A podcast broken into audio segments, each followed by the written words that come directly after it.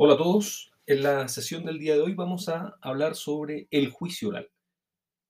Vamos a hacer referencia esencialmente en este primer capítulo dedicado al juicio oral a los principios que regulan esta importante etapa del proceso penal. Para comenzar y para situarnos también en un término cronológico, hay que entender que la competencia del Tribunal de Juicio Oral en lo Penal, que será el tribunal en definitiva que conocerá del desarrollo del juicio oral en el procedimiento ordinario, va a estar demarcado por la entrega y el envío que hace el Tribunal de Garantía del auto de apertura una vez que éste se encuentre firme. Por lo tanto, la recepción de la autoapertura va a marcar la primera actuación del tribunal colegiado, que es el Tribunal de Juicio Oral en lo Penal, para conocer de la audiencia principal que se va a desarrollar durante esta tercera etapa del proceso, que es la audiencia de juicio oral. Por lo tanto, la primera resolución que debe sacar este tribunal colegiado dice relación con la fijación de la audiencia de juicio oral. Y es el propio Código Procesal Penal quien se encarga de establecer un piso y un techo para que esta audiencia se desarrolle dentro de un plazo acotado. Esta audiencia tendrá que ser agendada en un plazo no inferior a 15 días ni posterior a 60 días, plazos que se contarán desde la notificación de la autoapertura,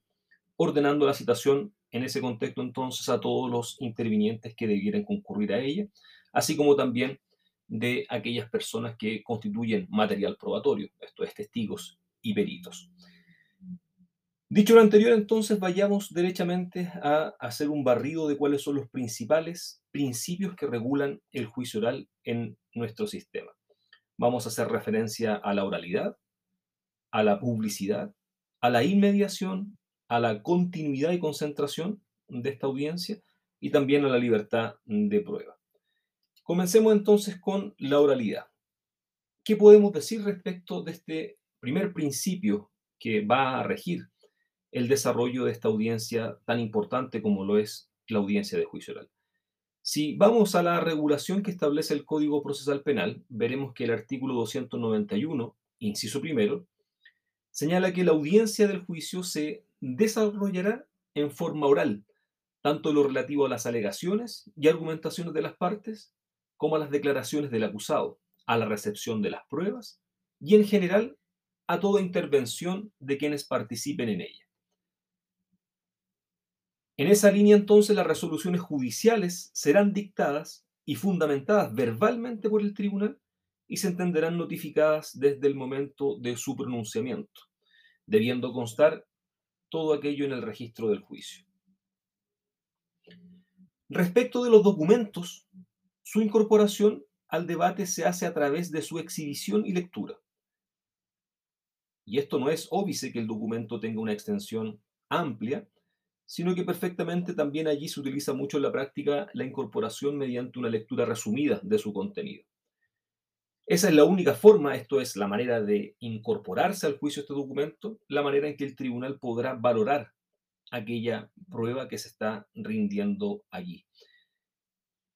En cuanto a las excepciones que puedan surgir en base a este principio de la oralidad, tenemos que recurrir en primer término al tenor del inciso tercero del artículo 291 ya referido, que hace alusión a las personas que no pudieran hablar o no lo supieran hacer en el idioma castellano, disponiendo aquella norma que estas personas intervendrán por escrito o por medio de intérpretes. A su vez, el inciso cuarto del artículo referido da cuenta que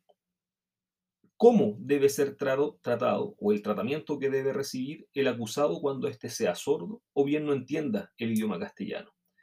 En ese escenario entonces tales personas deberán ser asistidas por un intérprete que les irá comunicando el contenido de los actos del juicio. Esto guarda estrecha relación con lo regulado a nivel convencional en el artículo octavo, número 2, letra A de la Convención Americana de Derechos Humanos, donde se establece que el derecho del inculpado de ser asistido gratuitamente por el traductor o intérprete si no comprende o no habla el idioma del juzgado o tribunal. En la misma línea, el Pacto Internacional de Derechos Civil y Políticos, en el artículo 14.3, letra F,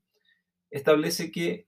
a nivel de derechos, a ser asistida gratuitamente, la persona que está siendo inculpada, por un intérprete si no comprende o no habla el idioma empleado por el tribunal. Es importante entonces tener en cuenta esto, que el desarrollo de la audiencia de juicio oral, como lo dice su propia descripción, se va a regir como regla general por la oralidad. Pero esto no quiere decir que vamos a encontrar una serie de excepciones a esta regla general que lo único que vienen a ratificar es esta manifestación amplia de la forma en que se van a vertir las alegaciones y en la forma en que también el propio tribunal va a resolver, no solamente a nivel de veredicto el resultado final del juicio, sino que todas las incidencias que se van a ir eh, desarrollando, interponiendo a lo largo del juicio y que van a requerir por parte del tribunal también resoluciones bajo esta lógica. En lo que dice relación con el principio de inmediación,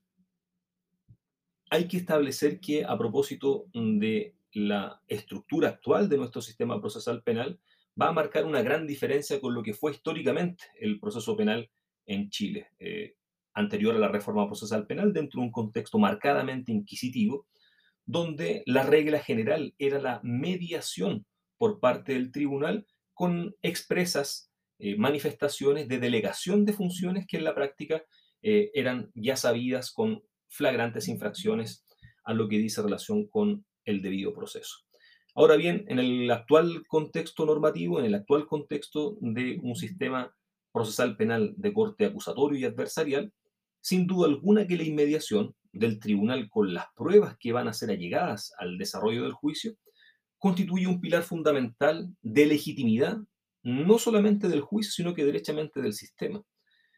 Así, la prueba que se va a llegar al juicio oral va a ser percibida personal y directamente por los miembros de este tribunal colegiado.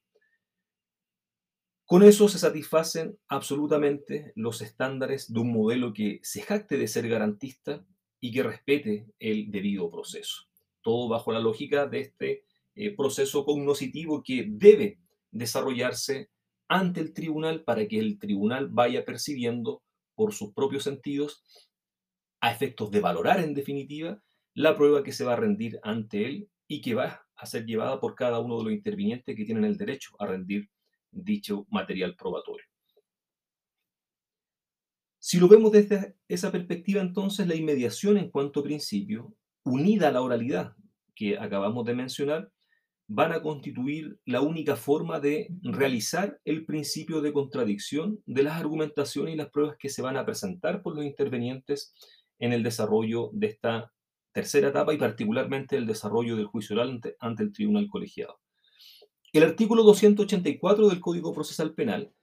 establece que la audiencia de juicio oral deberá realizarse con la presencia ininterrumpida de los jueces que integran el tribunal y del fiscal. Para esto hay que tener presente lo dispuesto en el inciso quinto del artículo 281 del Código Procesal Penal, que establece que si iniciada la audiencia faltare algún integrante del Tribunal de Juicio Oral en lo Penal, el tribunal continuará funcionando siempre que los miembros ausentes pudieran ser reemplazados de inmediato. En caso contrario, en caso que esto no pueda ser posible, va a haber una flagrante infracción a la exigencia de esta presencia ininterrumpida por parte de los jueces. Y por lo tanto, en ese escenario de imposibilidad de reemplazo o de ausencia de uno de los miembros del tribunal, deberá declararse la nulidad del juicio oral y de la sentencia. Esto constituye derechamente un motivo absoluto de nulidad, tal como lo disponen los artículos 373 y 374 del Código Procesal Penal. En este caso, como motivo absoluto, derechamente del artículo 374. En cuanto a la presencia del acusado en el juicio oral, el artículo 285 establece la regla. La regla general es que el acusado debe estar presente durante todo el juicio oral. Excepcionalmente, el tribunal podrá autorizar la salida del acusado cuando éste lo solicitare, ordenando su permanencia en una sala que sea próxima al desarrollo de la audiencia. O bien el tribunal podrá disponer que el acusado abandone la sala cuando su comportamiento perturbare el orden. Esto es por aplicación de las facultades que tiene el juez presidente del tribunal oral a efectos de mantener el normal desarrollo de la audiencia. Lo que sí surge a partir de estas excepciones es un deber de información que recae en el tribunal. Así el presidente de la sala del Tribunal de Juicio Oral en lo Penal, que esté conociendo del juicio propiamente tal, deberá informar al acusado de lo ocurrido en su ausencia en cuanto éste reingresare a la sala de audiencia. Esa es la obligación entonces que recae en el tribunal cuando nos encontremos con alguna excepción de ausencia temporal del acusado en el desarrollo del juicio mismo. En lo que dice relación con el defensor y su presencia en el desarrollo del juicio oral, el artículo 286 nos va a señalar que vamos a estar en presencia de un requisito de validez del juicio, lo cual se tiene que concatenar con el artículo 103 y siguientes del Código Procesal Penal. Así, la no comparecencia del defensor a esta audiencia se va a, eh, se va a considerar como un abandono derechamente de la defensa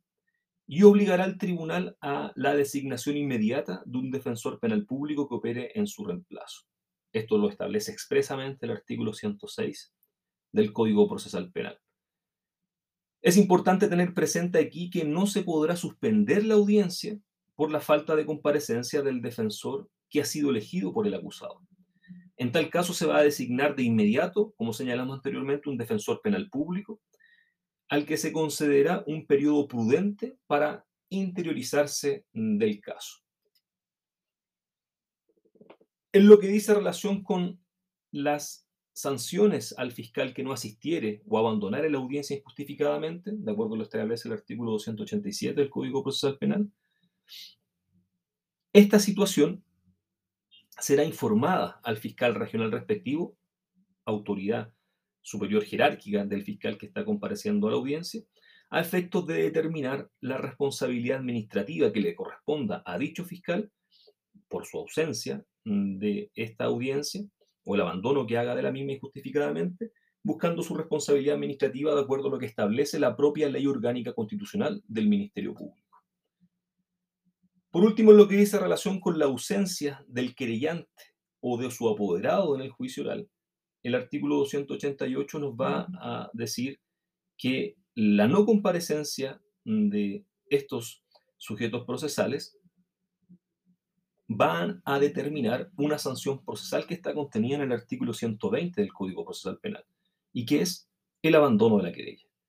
El querellante entonces que no asista a la audiencia de juicio oral o haga abandono de la misma sin autorización por parte del tribunal va a generar esta sanción procesal que significa su expulsión finalmente del proceso, que se denomina el abandono de la querella, que repito, está contenida en el artículo 120 del Código Procesal Penal. En lo que dice relación con el principio de publicidad, tenemos que establecer que la definición de nuestro sistema como regla general en base a la publicidad, da cuenta evidentemente de la dimensión política que tiene esta publicidad en cuanto principio en su relación con el juicio oral. Esto es muy importante a efectos de entender que esta será la regla y por lo tanto las excepciones a la publicidad solamente van a ratificar este carácter general como principio. Así visto entonces como un principio general, la publicidad va a satisfacer claramente tres intereses. El interés del imputado, por cuanto asegura un proceso equitativo y la posibilidad cierta de ejercer su derecho de defensa, previniendo de esa forma la arbitrariedad del juzgador. También va a satisfacer a nivel de interés lo que dice relación con el Estado, el interés del Estado. ¿Por qué? Porque a nivel de política criminal, la publicidad va a constituir uno de los instrumentos más idóneos para cumplir los efectos de prevención general que se atribuyen al derecho penal y particularmente a la pena. Con ello también, consecuencialmente, se aumenta la confianza del público en sus funcionarios al ver la forma en que esto se desempeña, al ver cómo se resuelve finalmente un conflicto jurídico de relevancia penal. Y por último, sin duda alguna, a nivel de satisfacción de los intereses que estamos haciendo mención, se encuentra desde un punto de vista ciudadano el control que la ciudadanía puede ejercer. ¿Sobre quién? Sobre la actuación que ejercen los funcionarios públicos que intervienen en el procedimiento penal, para que de esa manera no falten a la ley tanto en contra como a favor del imputado. Por lo tanto, es muy importante también tener en cuenta que la publicidad, entonces, desde un punto de vista de control ciudadano, va a también revestir de legitimidad no solamente la audiencia del juicio, sino que derechamente al sistema visto en su totalidad. Si se infringe o se viola la publicidad en cuanto principio, también vamos a estar en presencia de un motivo absoluto de nulidad, que están contenidos, como dijimos anteriormente, en el artículo 374 del Código Procesal Penal, en particular en la letra D de dicho catálogo. Si vemos desde un punto de vista de la regulación convencional de lo que es la publicidad, vamos a encontrar también un correlato a nivel de la Convención Americana de Derechos Humanos, así como también del Pacto Internacional de Derechos Civiles y Políticos. El primero de ellos, en el artículo 8.5, da cuenta que el proceso penal debe ser público, salvo en lo que sea necesario para preservar los intereses de la justicia. Y a su turno, el Pacto Internacional de Derecho Civil y Político, en el artículo 14.1, nos va a establecer, nos va a señalar que la prensa y el público podrán ser excluidos de la totalidad o parte de los juicios por consideraciones de moral, orden público o seguridad nacional en una sociedad democrática, o cuando lo exija el interés de la vida privada de las partes, o en la medida estrictamente necesaria, en opinión del tribunal, cuando por circunstancias especiales del asunto, la publicidad pudiera perjudicar a los intereses de la justicia. Entonces es muy importante tener en cuenta esto, que a nivel convencional vamos a encontrar entonces cómo podríamos justificar válidamente una excepción a este principio, a esta regla general que aboga por la publicidad de esta audiencia. Entonces, en esa línea, nuestro sistema reconoce en el artículo 289 del Código Procesal Penal que la regla general será que la audiencia de juicio sea pública. Y las excepciones, entonces, yendo también en la línea que propugnan estos tratados internacionales que versan sobre derechos humanos y reconocen y tratan el debido proceso, van a apuntar principalmente a la protección de la intimidad, del honor o la seguridad de cualquier persona que debiere tomar parte en el desarrollo del juicio, o derechamente también como argumento suficiente para evitar la divulgación de un secreto que esté protegido por la ley. En esa línea entonces lo que el tribunal puede adoptar para excepcionar en la regla general de la publicidad es impedir el acceso u ordenar la salida de personas determinadas de la sala de audiencia, impedir el acceso del público en general u ordenar su salida para la práctica de pruebas específicas, o derechamente prohibir a los intervinientes que entreguen información o formulen declaraciones a los medios de comunicación durante el desarrollo del juicio oral. Los medios de comunicación en esta línea podrán fotografiar, filmar o transmitir alguna parte de la audiencia que el tribunal determinare, salvo que alguno de los intervinientes se opusiera a ello, lo cual va a dar cuenta entonces de un incidente que va a tener que ser resuelto por el tribunal para establecer el afianzamiento de la regla general, esto es de que se mantiene la publicidad o que derechamente se abre la posibilidad de una excepción donde se va a restringir esta información por parte de los medios de comunicación. Y esa resolución, repito, a nivel de incidencia, se plantea verbalmente y es resuelta en la misma audiencia por el tribunal de la misma forma que venimos señalando.